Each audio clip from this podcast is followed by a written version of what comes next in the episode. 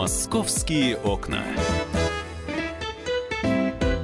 Друзья, программа «Московские окна» в прямом эфире на радио «Комсомольская правда». Меня зовут Михаил Антонов. Все самые свежие оперативные события, которые происходят в нашем городе. Город живет чемпионатом мира. Естественно, мы о нем сегодня будем говорить, но и без происшествий не обходится. И вот, пожалуйста, фактически самый центр Москвы, Пятницкая улица, между Павелецким вокзалом и Новокузнецкой станцией метро. Площадь пожара 400 квадратных метров. Ну а что там происходило и как все обошлось, расскажет специальный корреспондент «Комсомольской правды» Александр Рогоза. Он с нами на прямой связи. Саш, приветствую.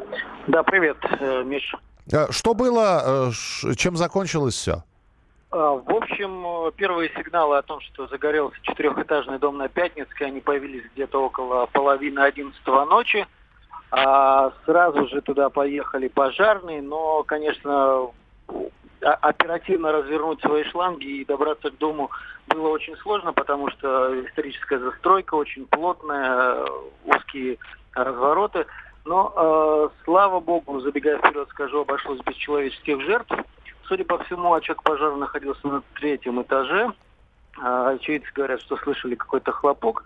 Огонь очень быстро занял 3-й, 4-й этаж и перебрался на крышу.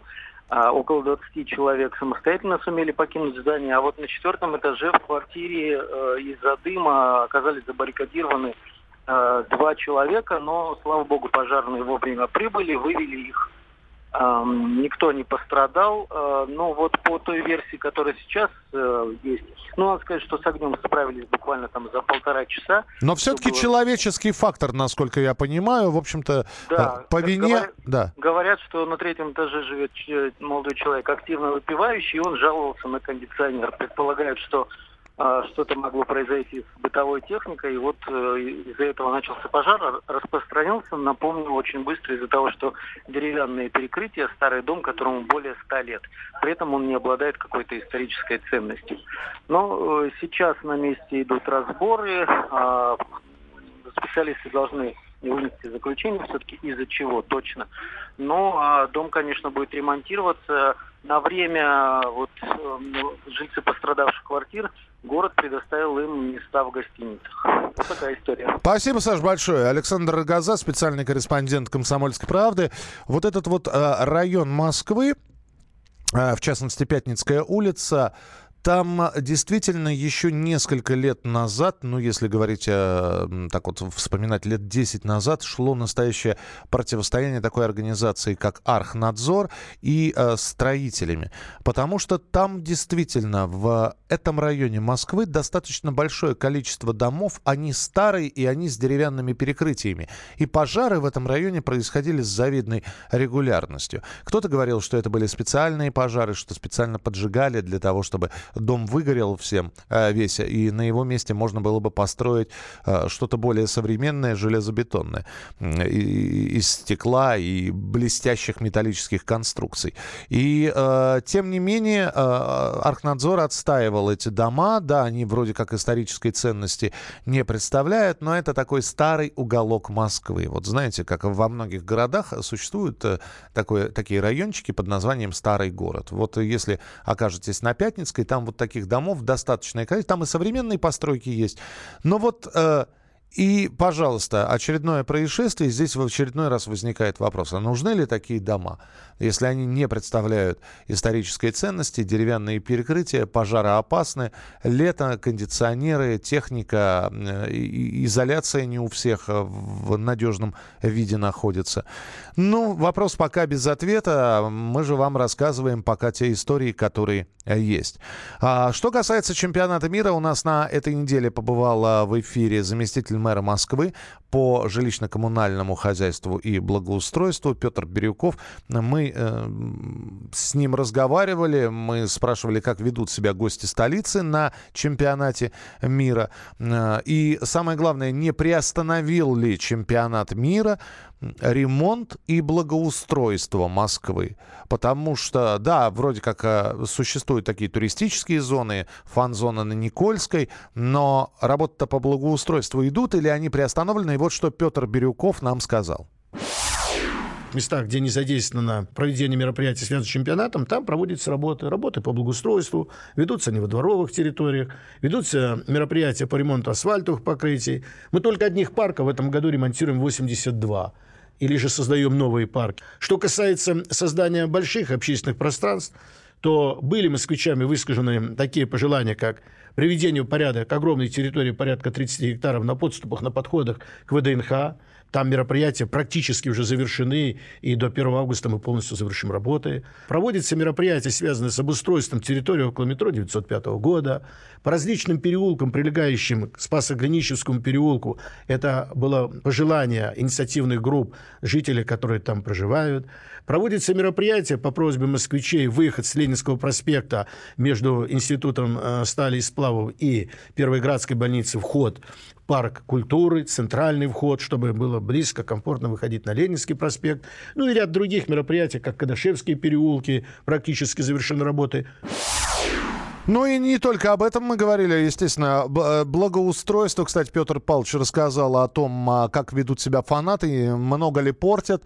Мы, кстати, похвалили работу коммунальных служб, потому что, да, в общем-то, иногда празднование победы той или иной сборной отмечается прыганием на лавочках, залезанием на столбы и прочее, прочее, прочее. И лавочки ломаются, и столбы гнутся, все ремонтируется.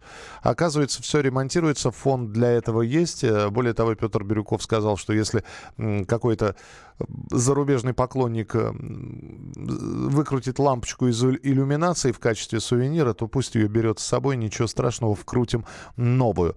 Ну и попросили мы подвести итоги работы Департамента коммунального хозяйства города Москвы за последние там 10-8 лет. И вот что Петр Бирюков, заместитель мэра Москвы по ЖКХ и благоустройству, сказал. Результат нашей работы за последние 8 лет, что Москва сегодня это, один из примеров в мировой практике создания комфортных городских пространств в кратчайшее время. Прежде чем принять какое-то решение, мы эти вопросы выносим для обсуждения на соответствующих штабах, обсуждает лично Сергей Семенович Собянин, а затем советуемся с москвичами. И вот практически все вопросы, которые мы реализуем прошедшие 8 лет, это вопросы совместного плодотворного труда вместе с москвичами. Между тем, в Центре организации дорожного движения отметили улучшение и транспортной ситуации в Москве, но говорят, что это все сезонные штуки. Транспортная ситуация в российской столице этим летом лучше по сравнению с летом 2017 года, и это несмотря на проведение чемпионата мира по футболу. В прошлом году у нас еще были масштабные ремонтные работы, а вот в этом году в целом обстановка однозначно лучше, но это не говорит о том, что ремонтные работы будут приостановлены. Нет, они будут продолжаться. И, наконец, синоптики отсчитались, когда же у нас все-таки жара настоящая, летняя, в общем, июль на пороге, где это 30-плюсовая температура. Так вот, синоптики говорят о том, что жаркая погода вернется в столичный регион к 10 июля. Но как? Будет жарко, но дождливо. Об этом сообщили в Гидрометцентре Российской Федерации. До конца этой недели высокий малоподвижный циклон. Из-за этого сохранится пониженный фон атмосферного давления и достаточно прохладная температура. Там для лета, для жаркого лета плюс 20, плюс 22 или плюс 18 в Подмосковье. А вот начнет температура повышаться уже 9 июля. Достигнет она к понедельнику 25 градусов. Местами сохранится вероятность кратковременных дождей. Во вторник уже плюс 27, плюс 30 и тоже кратковременный дождь. Ну и вот так вот все это будет чередоваться. Ну и синоптики на всякий случай предсказали, завтра же вы будете следить за футболом наверняка. Я понимаю, что и в Москве фактически во всех заведениях будут включены телевизоры, кто-то будет слушать радио «Комсомольская правда». Синоптики предсказали грозу в день матча России и Хорватии, но грозу не у нас, а грозу в Сочи.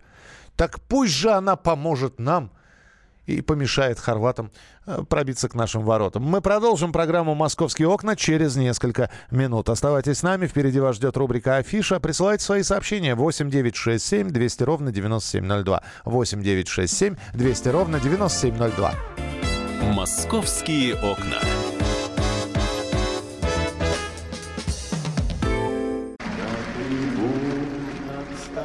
прекращаю свою деятельность на посту президента СССР. А и на небе тучи.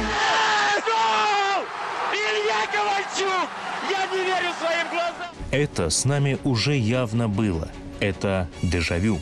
Воспоминания о прошлом, о том, что было в детстве и молодости, то, что мы бережно храним в памяти. Программу «Дежавю» слушайте по будням с 11 вечера по московскому времени.